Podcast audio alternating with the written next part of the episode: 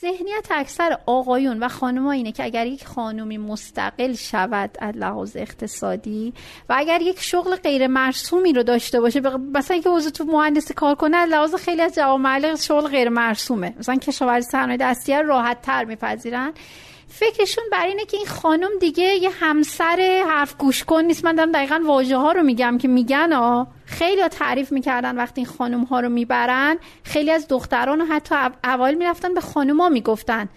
می‌گفتن شما 50 درصد جمعیت کشور اینا بس کارآفرینی هم که نیست که اصلا بیاین کشور به شما نیاز داره برای توسعه اقتصادی پایدارش. می‌دیدن که آقا مثلا جلسات اول میرن مثلا 50 تا دختر رو جمع کردن جلسه بعدی آقا 40 تای بعدیتون چیزا دیگه پدرشون نذاش بیان. بعد فهمیدن اول باید برن با بابا پدر... بعد دیدن پدرم که تحت تاثیر خودش نیست. پدر تحت تاثیر پدر بزرگ است. پدر بزرگ تحت تاثیر رئیس طایفه است یا رئیس قوم و خیشه. بعد میدن نباید برن اون عملا اونی که تأثیر گذاره روی تصمیم جمعی و فرهنگی رو پیدا کنن اونو راضی کنن صحبت کردن اون یه جمعی رو تغییر میده.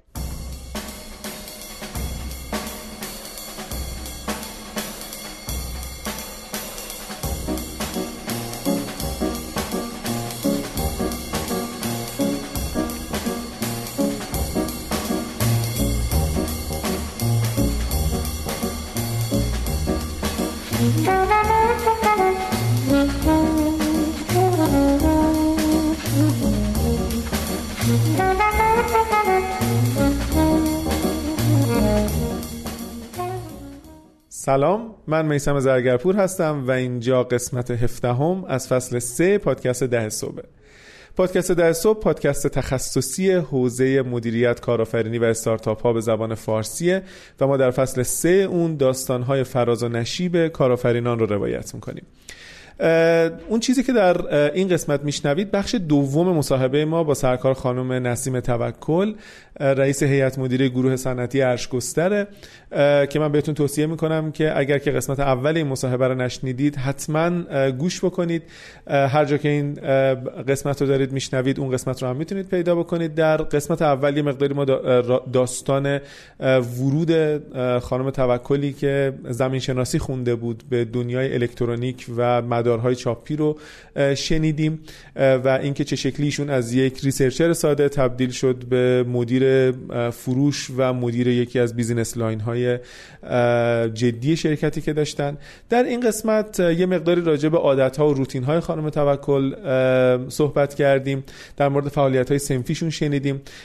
یه مقداری خانم توکل شکست هایی که خوردند و مشکلاتی که در کار داشتن رو روایت کردن برای ما. شکست بزرگی که خوردن یا مشکل مالی بزرگی که باش روبرو شدن که نهایتا باعث شد یک ملک خیلی با ارزشی رو بفروشن برای جبران این کار.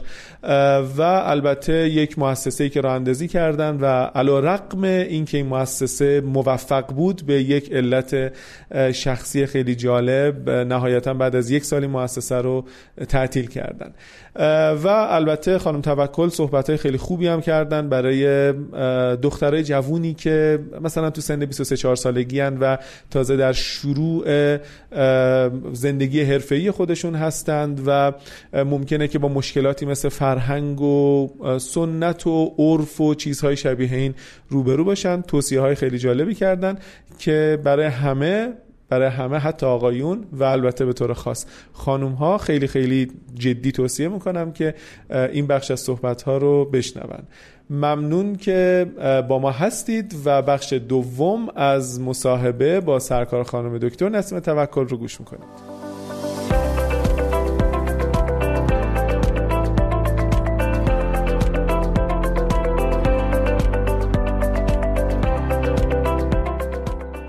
حامی این قسمت از پادکست ده صبح دیجی پیه. دیجی پی یه super application مالیه که می‌تونید همه فعالیت های مالی روزمرتون مثل کارت به کارت، پرداخت قبض، خرید شارژ موبایل و خیلی کارهای دیگر رو از طریقش انجام بدید. مهمترین ویژگی این اپ سرعت و کاربری آسون اونه. خرید اقساطی از دیجیکالا با چندین طرح متنوع و بدون نیاز به ضامن و همینطور درگاه پرداخت هوشمند خدمات دیگه دیجی پی هستند.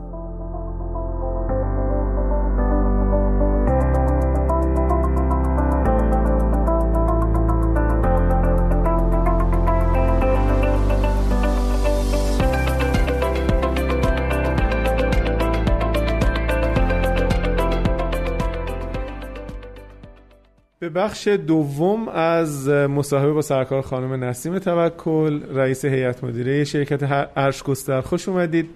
بهتون پیشنهاد می‌کنم که اگر که قسمت قبلی رو نشنیدید از همون جایی که این قسمت رو دارید میشنوید حتما قسمت قبل رو بشنوید و از خلاصه داستان زندگی خانم توکل سر در بیارید که چطور از زمین شناسی شروع کردن و الان رسیدن به ساخت بوردهای چاپی.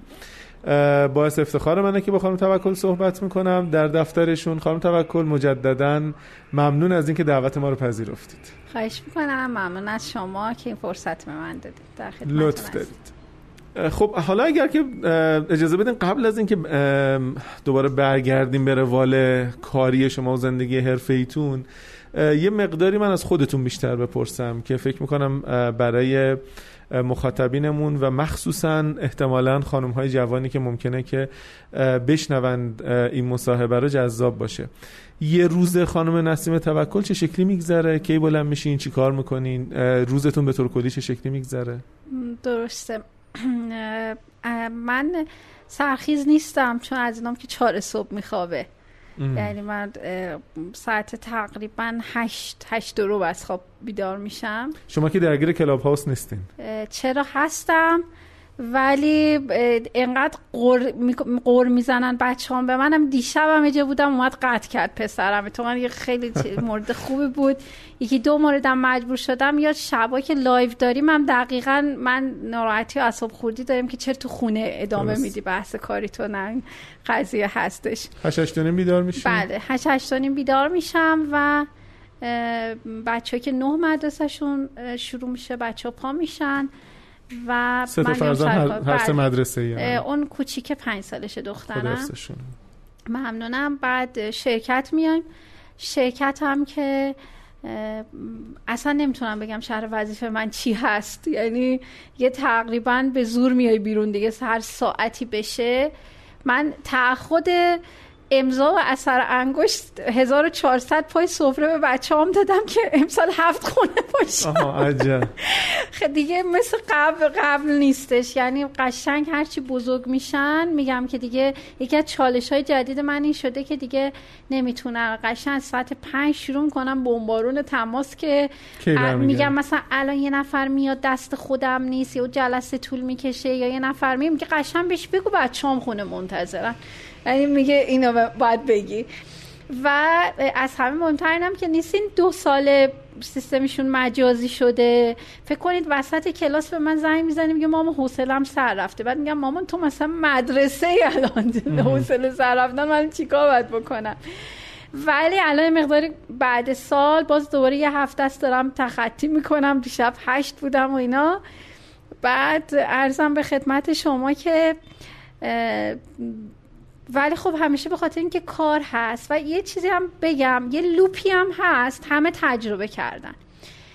امثال ماها اینجوریه. میگن که خب ما بریم لیدری کنیم تو کسب و کارمون مدیریت سیستم و سازمان دستمون باشه مدیر میانی خوب بذاریم چارت درست بچینیم عملا فرند اصلی دستمون باشه. کارها رو سطح پایین چارت انجام بدن مدیراشون حواسشون به اونا باشه. اینجوری شما کمتر درگیر سازمانی. خب یه مدت اینجوری میری خب وقت رهاتر و بازتری پیدا می‌کنی چون گزارش می‌خونی دیگه تحلیل می‌خونی شما تصمیم می‌گیری تصمیم سازی می‌کنی میان بهت گزارش میدن این شکلی سازمان میشه. بعد یه مدتی کار از دست در رفت خطای انسانی زیاد شد.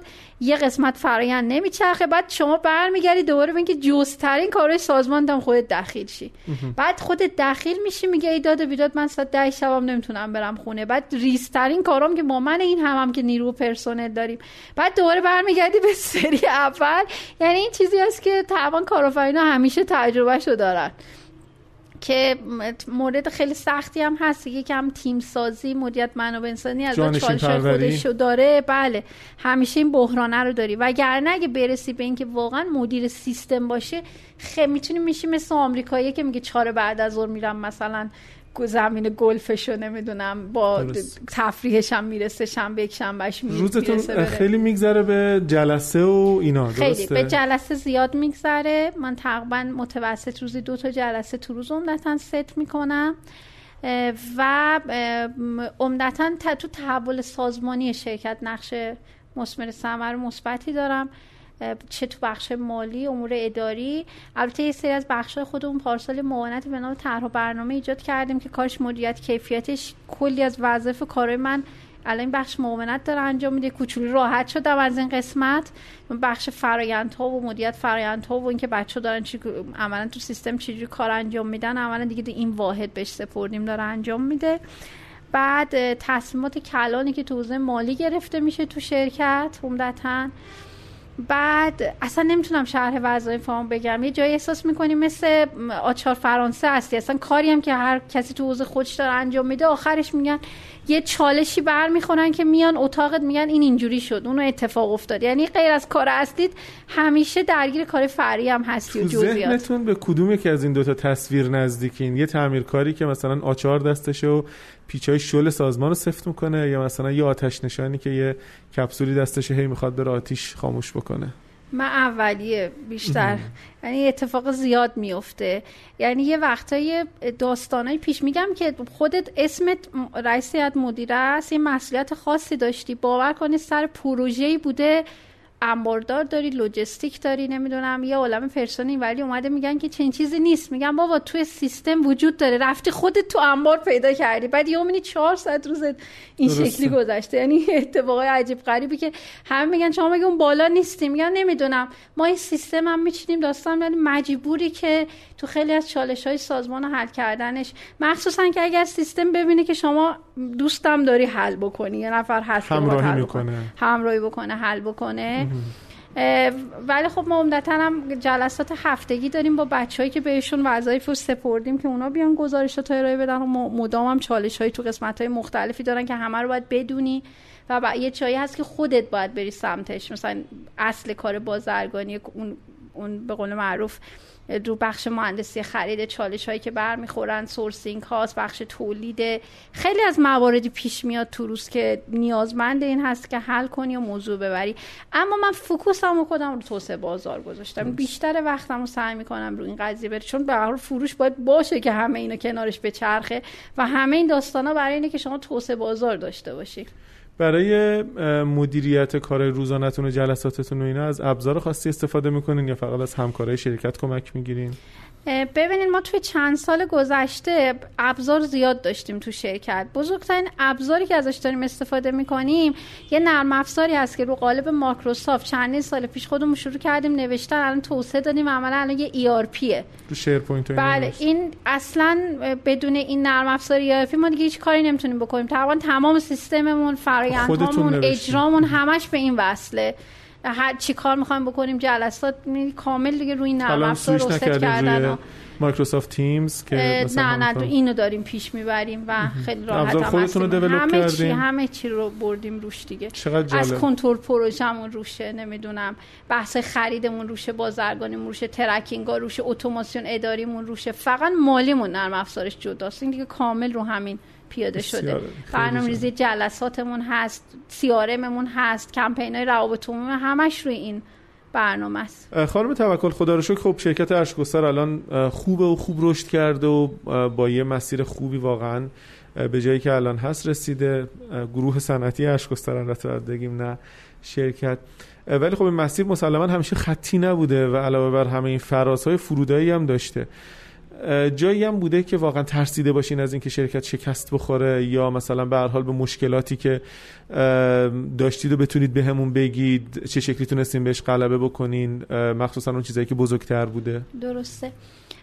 ببینید ما مدل کاریمون خب به business ها و به خود دولت B to G و B to B هستیم. تقریبا وقتی شما B to G میشید شرکت های مثل ما همیشه بحران نقدینگی دارن مثل بخش خودروسازا. اتفاقا یه دسته عظیمی از مشتری ما اون بخشن. بحران نقدینگی همیشه بزرگترین چالش شماست. شما کار می‌گیری کار داری انجام میدی قراردادهای بزرگ دستته ولی نقدینگی تو سیستمت نمیچرخه. این همیشه بزرگترین طول می‌کشه بدن. بله طول می‌کشه.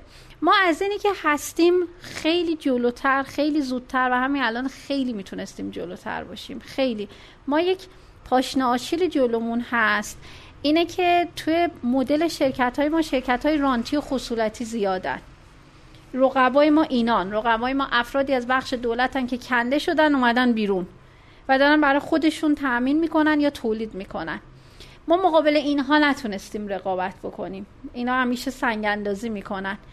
بعد از اون موضوع رانت واقعا موضوع خیلی جدی شده تو این چند سال گذشته و سلامت و شفاف کار کردن تو کشور خیلی سخت شده. به هر مدلی ها یعنی مدلاش هم عوض شده ها. شیوه های مختلفی هست که اینو خیلی به قول معروف سالم می‌کنه. آخر سال یه خروجی سالمی به شما میده. ولی ما خیلی وقت میان تو شرکتمون فراینده و نظام مندیمون رو می‌بینن. خیلی از دوستان ما از سر دلسوزی گاهن میان میگن که با این سیستمی که شما چیدین و این نظام مندیتون و سیستم محوریتون بیاین تو کار متوجه میشین ما چقدر عملا یه بروکراسی خاص خودمونم داریم تو کار. این به درد کار کردن تو کانادا و آلمان و ژاپن و اینا می‌خوره. این اینجا یه کمی بازاری مسلکه. مدل کار فهم کن برای همین یه جاهایی نمی‌تونید توسعه پیدا کنید. ادبیات کار فرق می‌کنه. اصل کار فرق ما برامون اجرا و عملا اینکه کار خروجی خوبی داشته باشه خیلی برامون مهمه. آره میگیم رضایتمندی مشتری دنبال این قضیه هستیم دنبال ارزش آفرینی هستیم مدام این روندهای کلیدی رو بررسی می‌کنیم. مدام ارزش هایی که داریم ارائه میده رو بررسی می‌کنیم. خب مخصوصا تو جامعه سنتی که هنوز درگیر اصلی دیجیتال نشده این مفاهیم غریبه. بعد ما دنبال این داستان ها هستیم که خیلی گاهنم به ما میگن این نمی‌ذاره اون رشد و توسعه رو فعلا تو بازار فعلی داشته باشین که هنوز دیدشون دید سنتیه. این یکی از چالش های ماست. پس نقدینگی شده که به حال مدل, مدل بیزینسی که ما داریم. خیلی به مشکل نقدینگی بخوریم. بله زیاد شده. ما یه قراردادی رو با با به صورت واسطه با یه خودروساز داشتیم. سال 90 91 بود. ما یه ریسک بسیار بزرگ کردیم. شرایط پرداختی قرارداد به ما نشون می‌داد ریسک نداریم. ولی اجرای قرارداد به ما نشون می‌داد ریسک داریم. اون زمان ما واحد حقوقی متاسفانه نداشتیم. خودمون که قرارداد خوندیم به این رسیدیم که شرایط پرداختی باعث میشه با پنج برابر بیش از سرمایه‌مون سفارش بگیریم. سفارش گرفتیم. خودمون یه بخش اولیه سرمایه رفتیم تحصیلات گرفتیم. با تم... یه قسمت این تولید بود. ما اولیش هم کردیتی رفتیم جلو. حالا بماند که مثلا اون زمان دلار یا هزار تومن بود شد سه تومن. یعنی یه داستان. دو اینکه اون شرکت واسطه که با خودروساز طرف بود کم کم کم کم که ما کار تولید و تحویل دادیم. یه سری تحریم داشت مجبور بود اون کار انجام بده. تحریماش برداشته شد. بهش خارجی ها کالا دادن دیگه نخواست. پول اینها رو هم نداد. ما دو سال خورده از پول خبری نشد. بعد پروژه به اون بزرگی ده میلیون 20 میلیون به ما پس دادن ماه به ما دو ماه. و این باعث شد ما برای اینکه تحصیلات اون ضرر رو بگیریم یه ساختمون سه طبقه 300 متری. ما عملا چی داشتیم؟ تقاطع متحری سهروردی. اون رو فروختیم. که بتونیم اون ضرر زیان رو جبران کنیم که الان اون عدد اون ساختمون خودش یه سرمایه بسیار عجیب غریبی شده. این واقعا یه شکست خوب بود که ما عملا واسطه تو بازار خودروسازی که بودیم اتفاق برامون افتاد. یعنی شما باید خیلی قدرت مالی بالایی داشته باشی یا اینکه انقدر لابیگری و شبکه سازی داشته باشی که دچار این مشکل نشی. جایی ناچار به تعدیل هم شدین یا حد اکثر زیان مالی که دیدین همین فروش ساختمونه و اینا بود؟ این که بزرگترین زیان مالی بود که داشتیم و دیگه هم از این مدل کارا نمی کنیم بعد اومدیم یه واحد حقوقی درست کردیم قراردادا رو می‌خونیم. چون متوجه شدیم که با ندونستن سری نکات قانونی بخش دولتی خیلی جا داره واسه خیلی داستان ها داره. مورد بعدی اینه که یک سالی که دلار یه جهش گسترده ای داشت قبل از انتخاباتی که روحانی بیان. ما یه تعدیل نیروی داشتیم یک مشاوری اون زمان داشتیم که به ما پیشنهاد کرد. ما خیلی تخصصگرا هستیم. یعنی یه نفر اگر کارش حتی 70 درصد ساعت کاریش هم بگیره 30 درصد بیکار باشه میگیم اون نفر با تخصص کار خودش انجام بده. خود همین نیرو زیاد داریم هم. چند نفرین الان؟ ما توی این طبقه 40 نفر هستیم. توی این این بخش فروشمون و بازرگانیمون تو اینجا هستن. بعد به ما گفته بودن که جمعا دیویس نفر میشن. کل گروه افرادی که دارن کار می‌کنن. اون زمان ما تعدیلی داشتیم یک سوم نیروامون رو بابت این که یک نفر دو تا سه تا کار انجام بده پست انجام بده که تجربه خوبی هم روش نداشتیم و دوباره برگشتیم رو تخصص گرایی که هر کسی کار خاص خودش رو انجام بده. اون زمان یه تعدیل این مدلی استراتژیک داشتیم به معنی اینکه ناشی از مسائل اقتصادی نه نبود هم ناشی از این بود که توی تغییر تو چارت بدیم گفتن نیرو زیادی دارین. درسته. مثلا خیلی پاره وقتن اینا رو مش کنین ولی ما دنبال این بودیم که حتما افراد تخصص کار خودشونو بکنن نهایتا برگشتیم به سیستم کرونا صدمه زده بهتون یا نه؟ کرونا صدمه نزده به خاطر افزایش تولید و بومی سازی تجهیزات پزشکی در کشور. ما یه رشد 20 درصدی فروش هم پارسال. بین اردیبهشت تا تیر به خاطر افزایش سفارشات شرکت های تجهیزات پزشکی رو مهندسی معکوس تجهیزاتشون و رو تولیدشون داشتیم. قبل از اینکه برگردیم باز مجدد به داستان ارشگستر یه سوالی برای من پیش اومده. شما احتمالا مسئله حفاظت از داده و اطلاعات و خلاصه اسرار تجاری براتون خیلی مهمه. یا نه؟ اینجا اینقدر موضوعیت نداره. ببینید اطلاعات مشتریان دست ماست از سال 79 به اینور تو بایگانی ماست. یه سرور اختصاصی مخصوص بایگانی داریم که یه دپارتمان جدایی هم داریم یه شرکت جداست. یعنی با رفتیم قرارداد بستیم نزدیک پنج ساله چون اول مستقر تو شرکت ما بودن دیدیم هستی ندارن استخدامی باشن. یه شرکت فوق العاده متبهره که کارش اصلا حفاظت از داده است. این شرکت مسئولیت حفظ امنیت اطلاعات شرکته. اطلاعات ما نیست اطلاعات مشتریه. فایلی که میفرسته برای تولید فایلی که ممکنه دو سه سال هزینه تحقیق توسعه روش داده باشه. داره اون رو به عهده ما می‌ذارم من هر چی هم قرارداد NDA ببندم. هر چی هم که شما به منابع انسانی من سر و کار دارن با این اطلاعات. درست. ولی ما هر راهی رو که خروج این اطلاعات باشه یا حفظ امنیت اطلاعات مشتریان باشه حفظ کردیم تو شرکت. ببینید یکی اطلاع اون اون سرور اختصاصیه که سفت و سخت داره رعایت میشه.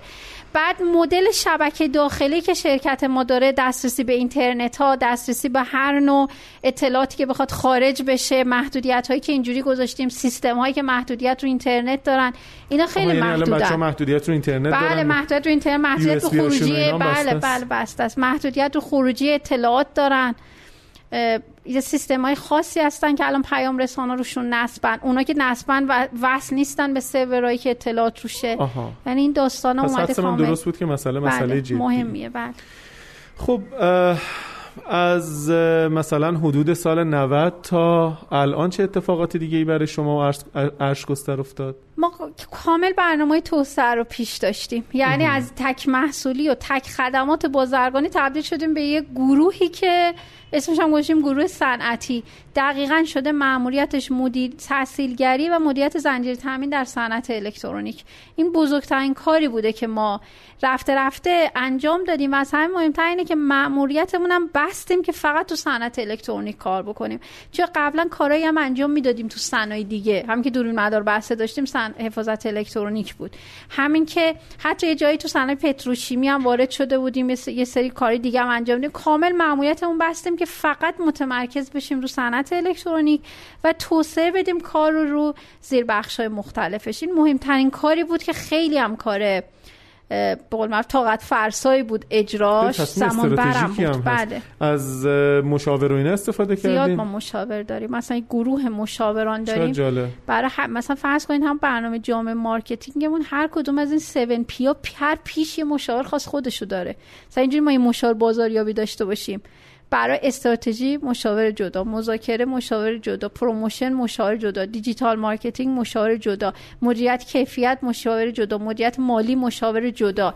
سیستم های مدیر خیلی ما گوش می‌کنیم. خیلی گوش می‌کنیم. اشتباه زیاد داشتیم ما. برای همین فیلترینگ مشاورینمون هم خیلی سخت شدن. چون مشاور نمایی که کارم اجرایی نکرده و فقط تئوریک ممکنه یه حرفی بزنه شما اجرا کنید به چالش بخورین هم زیاد تجربه کردیم.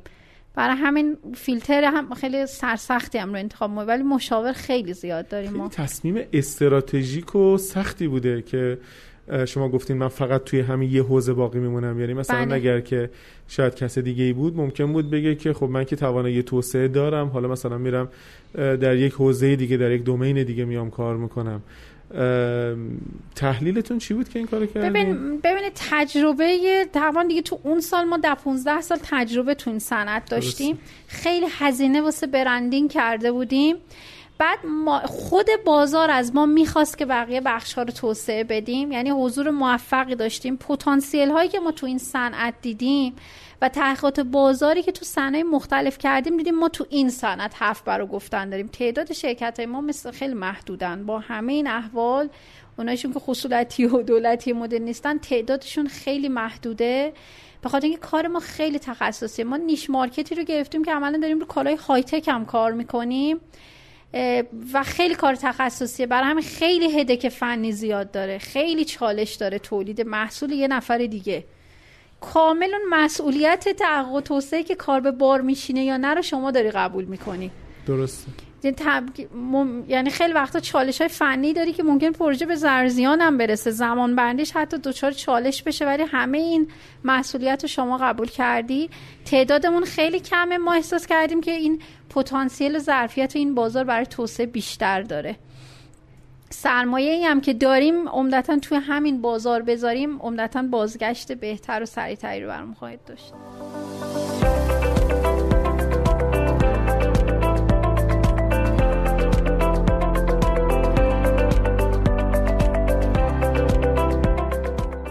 حامی این قسمت از پادکست ده صبح حرکت اوله حرکت اول بازوی سرمایه گذاری خطرپذیر گروه همراه اوله این هلدینگ سرمایه گذاری در سال 99 بیشتر از 200 میلیارد تومن در مرحله میانی و بالاتر سرمایه گذاری خطرپذیر انجام داده.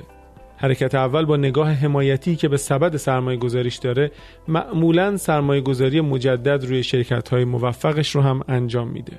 برای اطلاع از استارتاپ هایی که توسط حرکت اول سرمایه گذاری شدن و آشنایی با محورهای سرمایه گذاریش به سایتشون مراجعه کنید. حرکت اول.com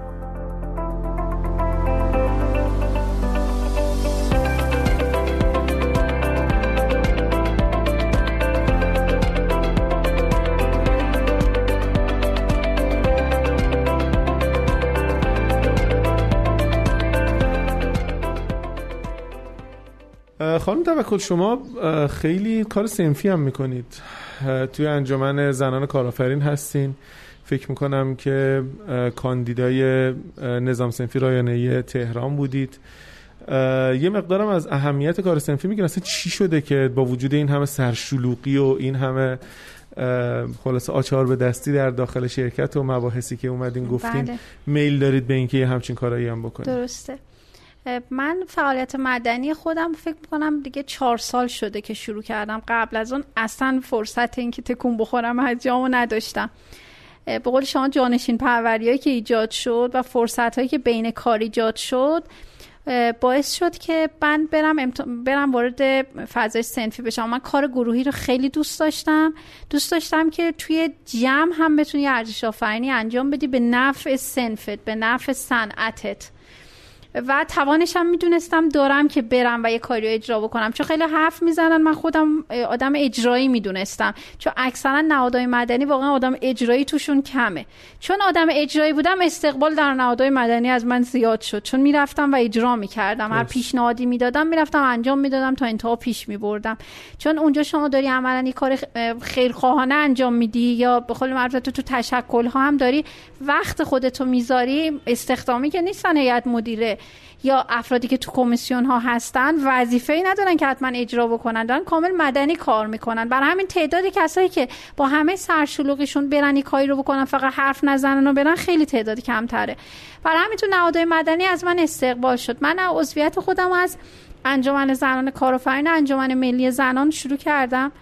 بعد کانون زنان اتحادیه سراسری شرکت فنی مهندسی الان سندیکای مخابرات نمی‌دونم سندیکای برق اتحادیه صادر کنندگان آی سی تی نظام سنفی انجمن اتوماسیون اداری انجمن آسانسور چون اینا همه صنایع الکترونیک به حساب میشه میان. انجمن تجهیزات پزشکی. توی اتحادیه سراسری شرکت فنی مهندسی حفاظت الکترونیک و شبکه ایمنی هم من هیئت مدیره بودم. به دلایل یه سری مسائلم استعفا دادم اونجا.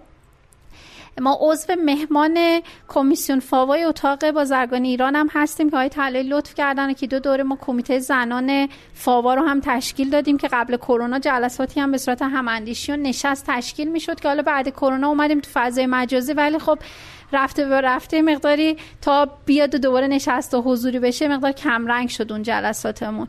نه تو این حوزه. بعدها کم کم یاد گرفتم که حضور تو عملا فضای مدنی هم به نفع سنفه. از این بابت که ما کمک می‌کنیم که کل مشکلاتمون برطرف بشه و یه مطالبه گری درستی رو داشته باشیم از طریق تشکل ها به نهادهای بالا دستی و واقعا کمک کننده است و خودمونم باید به جنبیم و کار بکنیم. یه بستریه که بتونیم چجوری مطالباتمون رو ببریم. دومین کمک به ما در هماندیشی و کسب تجربه مدیران موفق فوق العاده زیاد کمک کرد. فوق العاده زیاد کمک کرد. خیلی زیاد. مثلا من یه اتاقی رو میرم خیلی دوست داشتم این که اتاق رو می‌رفتم. اتاق مشترک ایران انگلیس بود. کمیسیون تجارت کمیسیون تجارتش. وقتی که اونجا می‌رفتم اکثرا بازرگانای قدیمی مدیران قدیمی بالای 60 سال حتی جوان جوانتر بعد من شاید 30 سال از من بزرگتر بود چون دیگه ارتباطات برمیگرده زمان قبل انقلاب قدیمی ها موندن تو اون اتاق مشترک. بعد قشنگ بیشتر ات... ات... کاری که تو کمیسیون انجام می‌شد اخبار روز بود و اخبار روز اقتصادی رو بیان کردن می اومدن مشکلات راهکار می‌گفتن. چه درسی از این چه کلاسی از این بهتر چه منتوری از این متخصصتر تو همون حوزه که بیاد بد یاد بده. این خیلی کمک کننده بود. واقعا من یادگیرندم تو این تشکل ها این موضوعی که میگین خب خیلی به نظرم خیلی خوبه. واقعا کار سنفی کردن. بله. من تعداد زیادی از بزرگان صنایع رو می‌شناسم که کار سنفی کردن رو دارن می‌کنن. اتفاقا توی مصاحبه که با آقای دکتر صلاح ورزی داشتیم هم این توی ذهن من پیش اومد و فکر می‌کنم فرصت نشد اونجا ازشون بپرسم ولی از شما می‌پرسم. یه علت این که شما با این مزایا رو به دست آورید از کار از طریق کار سنفی کردن. احتمالا این بوده که چرخ بیزینستون داشته میچرخیده. اگر که این کسب و کار سر حال نبود سراغ کار سنفی باز می‌رفتید یا نمی‌رفتید؟ من بعدها یاد گرفتم. چون میگم من کلا دانش آموز خیلی خوبی هم همه جا. خیلی افراد اینجوری نباشن. من دانش آموز خوبی بودم. فهمیدم که اتفاقا حضور در جامعه سنفی تشکلی به شبکه سازی ارتباطات نهایتا توسعه بازارت هم می انجامد یعنی حتی اگر که من مثلا مشکل داشته باشم تو کسب و کارم باز بهتره که برم در بله جامعه سنفی بله اصلا همون ارتب... اصلا شاید شما تو اون کمیسیونی که میرید دو نفر اصلا مشتریان خود تو باشن. اصلا دو نفر دیگه اون شب دارید عملا نشستی با افراد چون همیشه هم که ما نباید بشینیم یکی از این دبیران انجمن خیلی حرف خوبی می‌زنه کار خیلی خوبی هم می‌کنه. میگه آقا ما دیگه ول کنیم این دنبال بیمه و مالیات دویدن و. هی نامه بنویسیم مطالبه کنیم خبری نیست. آقا همینقدر که بشینیم اعضای انجمن همو بشناسن. خود خریدار و فروشنده رو تو همین انجمن به هم پیوند بدیم. با هم شریک کنیم. سرمایه گذاری مشترک با هم بکنن. یه جایی با هم جوین شن. یه جایی با هم سرمایه گذاری بکنن. قرارداد با هم ببندن. خیلی کار کردیم. اصلا از اون روزی که اومدن توی اون حوزه به مام کمک کردن. اصلا ما رفتیم با انجمن قرارداد بستیم به اعضاشون تخفیف بدیم. درسته. تا این این خودش خیلی کمک کنن. خیلی محافظه کارن این کارو نمی‌کنن و چون مثلا دبیر و یاد مدیر میگن اگه این کارو بکنیم به ما فردا انگ می‌زنن که شما چه ارتباط مالی با این شرکت دارین که رفتین قرارداد بستین؟ یه دکونی برای خودتون باز بعد دقیقاً اتفاق می ولی اینا میگن آقا محافظه کار نباشیم. فرصت رو به همه بدیم مگه کس خوش استفاده نکنه. و این یه چیز شفافیه. قراردادی از پنهانی هم نیست. بقیه هم بیانیم ارائه بکنن خدماتشون رو و عملا بیان بگن. این اتفاقا خیلی کار خوبی هست که دیگه داره کم کم تو تشکل ها ایجاد میشه که این بنابراین داره کمک به بیزینس ها می‌کنه. بسیار این نگاه جالبی بود. من با توجه به اینکه شما خب در حوزه توانمندسازی زنان هم خیلی دارین کار می‌کنین یه سوال مرتبط با این بپرسم. خب خانم توکل یه دختر جوان مثلا 24 5 ساله ای بود که ازدواج کرد و این ازدواج همونطور که تو قسمت قبلی گفتیم اثر خیلی مثبتی داشت روی زندگی حرفه ایش. الان فرض بگیرید که مثلا یه دختر جوون مثلا 24 5 ساله باز دوباره مثلا توی شهر کوچیک شبیه میمی شما یا مثلا به حال شهری که مثلا همین 10 20 هزار نفر بیشتر نیست ممکنه امکانات زیادی نداشته باشه. با شنیدن این مصاحبه ممکنه که این به ذهنش بیاد که مهمترین یا مثلا یک جدی کار راه جدی که من دارم برای اینکه رشد بکنم اینه که مهاجرت بکنم به شهرهای بزرگتر مثلا برم اصفهان تهران مشهد تبریز اینا. واقعا همینطوره. اصلا به دور از شعار زدگی واقعا می‌خوام نظر شما رو بپرسم. یا مثلا واقعا میشه همونجا هم کار کرد؟ شما توصیهتون به یه خانوم جوان مثلا با شرایط سنی و موقعیت شما توی اواسط دهه 80 چیه؟ با علم به اینکه ما الان در سال 1400 ببینید برای بعضی از مشاغل واقعا وجود در شهر به نظر من لازم. من شغل ما اگر سر سوزن امکان داشت من برم شهرستان می‌رفتم. می‌رفت دو تا شهر انتخاب کردم برای خودم اصفهان یا رشت. می‌رفتم اگر سر سوزن احساس می‌کردم که باعث افت سفارشات و شبکه سازی و ارتباط و مشکلات لوجستیک خیلی مهمه نوع شغل ما. درست. اصلا لوجستیک چه همچنین بحث مهندسی خرید و تامین مواد اولیه ما رو ملزم می‌کرد که ما در تهران باشیم. و بگم ما مشتریان ما 95 درصدش در استان تهرانن. بنابراین ما رو ملزم کرده و من همیشه در این اندیشه بودم که اگر مدلی بشه که ما بریم ما بریم شهرستان چه نیازی هست ما تهران بریم؟ من ما رو ملزم کرده. ولی واقعا بستگی به شغل داره بستگی به کسب و کار و پیشک داره که انتخاب کردن. الان ما تو عصر دیجیتال هستیم. ابزارهای دیجیتال کم نیست. الان من دوستانی دارم در شهرستان که دارن محصولات خودشون رو سراسر کشوری میفروشن. عزیزانی رو می‌شناسم تو سیستان و بلوچستان دارن تو اما ابزار دیجیتال کالا خودشون رو به سوئیس میفروشن. بحث سوز اندوزی که دارن انجام میدن. بنابراین دیگه محل مهم نیست. اصلا ممکنه خریدار ندونه تو کجا هستی. خب یه قسمتش اینه خانم توکلی. یه قسمت دیگه اینه که وقتی که مثلا این دختر خانم توی یه شهرستان کوچکه باید با مثلا هزار جور عرف و سنت و فرهنگ نادرست مثلا به جنگ شاید بله. نیاز داشته باشه به اینکه مثلا واقعا بخواد دو سال بره درس بخونه در حالی که ممکنه که حالا حتی اگر فشار از سمت خانواده نباشه ولی فشار اجتماعی باشه که باید زودتر ازدواج بله، بکنه با اینا رو چه شکلی می‌تونه غلبه بکنه بهش ببینید سه سال پیش در روز جهانی دختران و آی سی تی خانم دکتر آتفر اون زمان بخش مشاور امور بانوان وزیر آی سی تی بودن بله. لطف کردن به من گفتن که بیا در بخش اجرایی به ما کمک کن. منم اون زمان مؤسسه رو داشتم و بچه های مؤسسه رو بردم اونجا که تو کار اجرا کلا تیم اجرایی بشن و کمک بکنن برای برگزاری اون. یه نظرسنجی رو برگزار کردیم. 500 خورده خانم تو حوزه آی سی شرکت کرده بودن.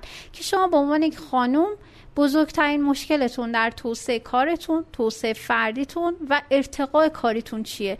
اولین رأی با اختلاف بسیار زیاد مقوله فرهنگی بود. یعنی گاهن هم گفتن که مقوله فرهنگ مخصوصا شما هر چقدر به سمت جامعه محلی پیش میری فشار سنت و عادات خیلی بیشتر هست از اینکه شما مثلا در یک شهر بزرگتر به سر ببرید. چون تو اونجا دیگه فشار خانواده فامیل طایفه بعد هرچی به سمت یه سری شهرستان ها که بری که اصلا خیلی سختتر میشه و واقعا هم وجود داره. ما خیلی وقتا با این عزیزان که صحبت می‌کنیم میگیم نمی‌شود مقابله با فرهنگ کرد و اصلا کار درستی نیست. به جنگش رفت. اصلا نباید رفت. نباید فرهنگ رو قضاوت کرد نباید به جنگش رفت. بلکه با پذیرش فرهنگ موجود باید چیکار کرد. خیلی از این خانم ها تو همون جامعه با گاهن با همون تعصبات راهی رو پیدا کردن که چیکار بکنن قدر که اول پذیرفته بشن بعد راه های توسعهشون رو خیلی از خانم ها تو همون جامعه کوچیک نرفته با مثلا یه شغل توزه آیتی شروع کنه که وحشت آور باشه برای جامعه محلی. با همین حوزه بسته‌بندی مواد غذایی شروع کرده توی روستا. هزینه زیادی هم باید پرداخت بکنم براش یعنی واقعا جای رشد و توسعهش برای کسی که توی شهر بزرگتره یا مثلا توی شهر چند فرهنگی همراه با امکانات مثل تهران مثلا قابل مقایسه نیست این هزینه ها. بله قطعا. خب اگر طرف بتونه مهاجرت بکنه چرا نکنه؟ ببینید زنجیره تامین تو هر شغلی مهمه حتی تو نرم افزار. بله. زنجیره تامین یه واژه خیلی کلی و ما گاهن فکر می‌کنیم هم خرید فروش و تامین مواد و فروششو میگن زنه. زنجیره تامین خیلی معنای گسترده ای داره. بزرگترین چالشی که همین الان به عنوان امکانات کشور ما باش مواجه هست بحث زنجیره تامین دیگه. حالا ما اگه بگیم عصر دیجیتال و ابزارها اومده بستر اطلاع رسانی و شبکه سازی و توسعه بازار و فروش رو برای تو یه مقدار تسهیل کرده. ولی زنجیره تامینت همیشه دوچار چالشه دیگه. حالا شما خانم روستایی باشی که الان بسته‌بندی زعفرون هم انجام بدی. یه مشتری داری از فرض کنید مشهد. درسته. خود همین ارتباطات انتقالات خرید موادت خرید بسته‌بندی اصلا کل همین همیشه گاهی نیروی متخصص توی حوزه می‌خوای. اینا قطعا چالش هایی هست که من سمینار خیلی رفتم خانمای روستایی اومدن صحبت کردن. اینا از خودم نمیگم. حرف و تجربه این دوستان رو میگم. هزینه خیلی سنگین تری هم پرداخت می‌کنن. یکی از راهکارهایی که خیلی از خانم ها تو تشکل دارن انجام میدن تو یکم فشار فرهنگ رو برای این خانم ها کم کنن دارن خانم های موفق و این ورانور رو می‌برن صحبت بکنن تو این جوامع محلی. داستان موفقیت درست ذهنیت اینا اولین ذهنیتشون خیلی جالبه. ذهنیت اکثر آقایون و خانم اینه که اگر یک خانومی مستقل شود از لحاظ اقتصادی و اگر یک شغل غیر مرسومی رو داشته باشه مثلا اینکه حوزه تو مهندسی کار کنه از لحاظ خیلی از جوامع شغل غیر مرسومه. مثلا کشاورزی صنایع دستی راحت تر میپذیرن. فکرشون بر اینه که این خانم دیگه یه همسر حرف گوش کن نیست. من دارم دقیقا واژه ها رو میگم که میگن آ یک مادر نمیشه. این دیگه استقلال بشه استقلال داشته باشه دیگه اون تفاهمه از دست میره. اینها دارن می... خیلی از این خانمای موفقی که 20 سال 30 سال کارآفرینه.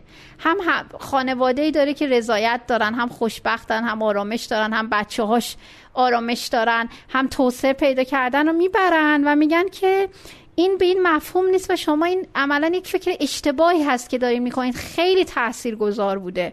خیلی تعریف می‌کردن وقتی این خانم ها رو می‌برن خیلی از دختران حتی اول می‌رفتن به خانم ها می‌گفتن می‌گفتن شما 50 درصد جمعیت کشور اینا بس کارآفرینی هم که نیست که اصلا بیاین کشور به شما نیاز داره برای توسعه اقتصادی پایدارش. می‌دیدن که آقا مثلا جلسات اول میرن مثلا 50 تا دختر رو جمع کردن جلسه بعدی آقا 40 تای بعدیتون چیزا دیگه پدرشون نذاش بیان. بعد فهمیدن اول باید برن با بابا بعد دیدن پدرم که تحت تاثیر خودش نیست. پدر تحت تاثیر پدر بزرگ است. پدر بزرگ تحت تاثیر رئیس طایفه است یا رئیس قوم و خیشه. بعد میدن نباید برن اون عملا اونی که تأثیر گذاره روی تصمیم جمعی و فرهنگی رو پیدا کنن اونو راضی کنن صحبت کردن اون یه جمعی رو تغییر میده. و عملا هم بگم تو توسعه کارآفرینی زنان یا توسعه اشتغال زنان رسانه های رسمی ما و بسیاری از خبرگزاری ما کمک کننده نیستن و نیستن. یعنی تشکل ها جامعه سنفی خیلی بیشتر دارن کمک می‌کنن این اتفاق بیفته. کمک کننده نیستن. گاهن فیلم های پخش میمن چند وقت پیش یک فیلمی رو توی یکی از این شبکه ها دیدم. خانم صرفا نقاش بود. زندگی اینا به جدایی کشیده شد. من بعد تنها مشکلش هم این بود که خواست بره یک نمایشگاهی در فرانسه. خب این آقا بهش گفت نره. ولی به هر حال راضی شد بره. چون یکی از نقاط عطف زندگی این بود. و عملا داشت می‌رفت یه جایزه ای رو بگیره و این منجر به طلاق شد و کاملا بعد این فیلم و خانمه بود. و داشت فیلم به این سمت می بود که این خان... بعد اون آقا رفت یه, خانم... یه کسی که خاندار بود با یه خاندار ازدواج, کرد. و اون خاندار یه خانم خیلی خوب بود. هیچ نکته منفی اخلاقی هم توی خانم اول غیر از اینکه استقلال مال داشته باشه. این فیلمی که داریم می‌بینی و به نظر من هیچ هم اندازه فیلم در ایجاد فرهنگ سازی موثر نیست. من یه چیزی از قسمت قبل یادم موند یادم رفته بود که حالا اینجا بپرسم الان شما اشاره کردید. اونم مؤسسه است. من برای دوستانی که احیانا فراموش کردن یا نشنیدن بگم که شما رفتین انجمن زنان کارآفرین. گفتن بهتون که خانم توکل اگر که رشدی کرده به واسطه همسرش بوده. و به خاطر همین شما یه مؤسسه رو اندازی کردین که یه سال بعدم تعطیلش کردین بعد که مستقل بشم آره، چی بود قضیه؟ اصلا مؤسسه چیکار می‌کرد؟ مؤسسه ارتقاء دانش مدیریت برای عملا مدیران ارشد حفاظت الکترونیک بود. مثلا ما می رفتیم سراغ حراست وزارت خونه ها براشون مشاور و دورای آموزشی تخصصی که ایران نیست میذاشتیم. مدیریت بحران مدیریت جمعیت انبوه. مدت جمعیت انبوه یعنی چی؟ یعنی فرض کنید توی ورزشگاه توی راهپیمایی توی مراسم تشییع جنازه اصلا توی مراسم شادی جمعیت که زیاد میشه اتفاقی که عربستان افتاد چی شد که تعدادی از عزیزان تو کشور ما از بین رفتن اون مدیریت جمعیت انبوهه که چه اتفاقی بیفته از طریق ابزارها سیستم ها و آموزشی نیروهایی که مسئول هستن که اگر اتفاق طبیعی و غیر طبیعی باعث بشه که مردم آسیب نبینن. این مثلا واژه مدیریت جمعیت انبوه ما اونو آوردیم. یا بحث مدیریت بحران دو, دو, دو, دو شاخه. مدیریت بحران سازمانی که شما الان ما هر روز کشور بحرانی سازمان ها دارن دیگه. اینکه تاباوری کنن و بتونن بحران های خودشون رو مدیریت کنن. و اولین موردش هم مدیریت بحران در شرایط عملا طبیعی که همیشه هم مشکل در کشور وجود داره که ما خیلی وقت آرزایابی هم کرده بودیم که به خاطر نهادهایی که به صورت جزیره کار می‌کنن هم همیشه مشکل تو کشور وجود خیلی داره. خیلی جذاب اینا که شد به نتیجه نرسید؟ ما استاد از خارج می آوردیم خیلی هم مورد عملا استقبال. قرار گرفت. مثلا باورم نمیشه تو یک سال ما اینقدر رشد بکنیم اینقدر درخواست بر ما بیاد. خود من تو یکی دو تا ارگان دولتی به عنوان اولین زن تاییدم کردن مشاور بشم تو اون حوزه براشون. خود این بر من خیلی جذاب بود. تو دو تا وزارت خونه خوب بود. ولی ما این سری مشکلاتی برخوردیم. خب واژه‌ای که به شما میگم خیلی واژه های خاصیه. هم به سری مشکلاتی برخوردیم هم من خیلی تنها بودم تو مؤسسه. دقیقا نداشتن اون شریکی هم فکر خیلی به بحران های خاصی خوردیم. بحران ها مالی نبود بحران ها تو توسعه بود اصلا. درست. که من احساس کردم که اولا که تو اون شرکت قبلی به من اینجوری گفتن که جای خالیم تو توسعه بازار احساس میشه و اون کمک کننده است. هم از اون ور هم از این ورم خودم احساس کردم که فشار کاری خیلی زیاده. نیرو داشتم زیاد ولی هیچ کدوم کار منو نمی‌تونستن انجام بدن. هم فشار کاری خیلی زیاده هم به مسائل مشکلی که می‌خورم که واقعا نیاز به شریک همراه دارم. حسی احساس می‌کردم وقتی با همسرم با هم کار می‌کردیم چقدر بعضی از موارد و مشکلات با هم شیر می‌کردیم که خیلی نگرانی ها رو از من می‌گرفت. شاید داستان خیلی طولانی داره چه مواردی چه جزئیاتی. ولی نهایتا به یه تصمیم واقعا استراتژیک بزرگ رسیدم که در اوج رشدش که ما رفته بودیم حتی از چند تا شرکت در کشورهای مختلف نمایندگی گرفته بودیم. بعد برجامم بود و ارتباطاتم خیلی خوب بود و با کشورهایی که تو کارم نمی‌کردن نمایندگی گرفته بودیم. چند تا استاد رفت و اومد. سمینارهای بین المللی برگزار کردیم ولی خب دیگه نهایتا بس اگر هم بنیانگذار داشتین وضع بهتر می‌شد نه؟ شاید آره ولی بازم بستگی به اون آدم داشت. اون آدم می‌تونه شبیه شراکتی باشه که سعید داشت با من. ما تفاهم کاری خیلی با هم دیگه داریم. این نکته هم به شما بگم. چون سوال بخش اول از من پرسیده بودین من اینم خواستم بگم یادم رفت. این جنبه علمی نداره ها. این نفر فقط حرف به من زده. ما یه زمانی یک همکار کانادایی داشتیم. آقای روبرت بود. این اومد ایران و فکر می‌کرد اوضاع ایران انقدر بده. مثلا سال 85 86 اومده تو فرودگاه ما رو ببینه که ما کلی اینو قانع کردیم که بابا ایران مثلا این شکلی نیست. این مثلا خانوادهش نگران بودن میاد ایران. به حال ما رازیش کردیم 48 ساعت ایران بمونه. وقتی اومد ارتباط بین من و سعید و دید برگشت گفت که خیلی بر من جالبه. من همسم جفتشون دکتر الکترونیک بودن. با یک سال اختلاف سنی با هم کار می‌کردیم. شیش ماه نتونستیم. اختلاف جدید شدید مدیریتی خوردیم. بعد می‌گفت ما اونجا رفتیم پیش روانشناس که شریک بمونیم. بعد اونجا ما گفتیم اختلاف سنیتون خیلی کمه. باعث میشه که هر کدومتون اون ابراز بکنید که از اون توانمندترین یا بیشتر می‌دونید. به من می‌گفت شاید اختلاف سنی ده ساله که تو با همسرت داری کمک کننده باشه توی این حالت. ایش نظر ایشون بود و روانشناس که ایشون رفته بود اونجا. که می‌گفت که به نظر اون روانشناس که ایشون رفته هم سرایی که بالای 5 سال اختلاف سنی دارن بهتر می‌تونن کنارم کار کنن. من خودم با کسی حرف نزدم تو کتابی هم نخوندم. فقط نقل قول ایشون رو میگم. خیلی جالب. خب ما رسیدیم به آخر این مصاحبه جذاب. نکته ای هست که بخوایم بگین توصیه ای چیزی که باقی مونده باشه. درسته. ببینید من تا سال 90 مدیر پروژه خیلی از پروژه ها بودم. خیلی از کار خودم انجام دادم. یه جای بیزینس مال خودم بود. ولی خیلی جالبه خیلی حتی نمی‌دونستن. من حتی نامه می نوشتم با امضای مثلا سعید.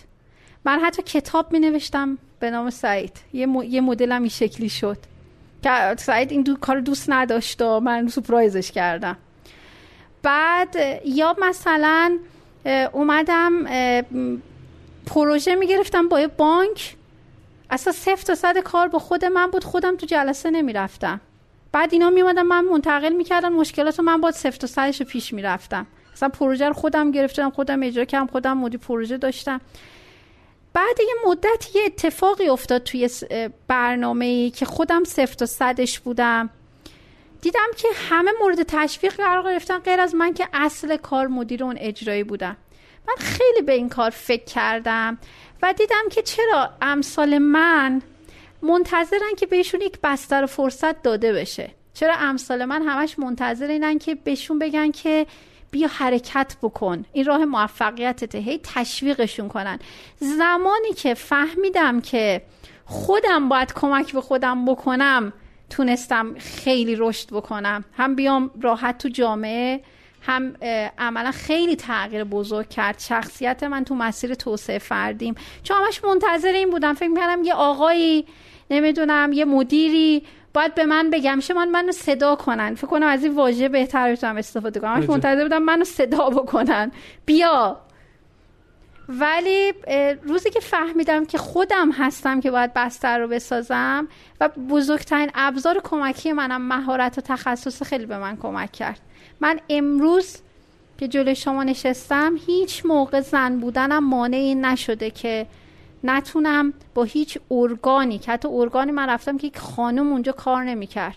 اون اوقات اعلام می‌کرد که اولین خانمی هست که ما میای جلسه می‌ذاری. ولی رفتم صحبت کردم. هیچ وقتم بحث زن بودن مطرح نبوده. شما وقتی توی کارت نشون بدی تخصص داری حرف برای گفتن داری رزومه داری خیلی سخت تره خیلی هزینه بیشتری میدی تا به اینجا برسی.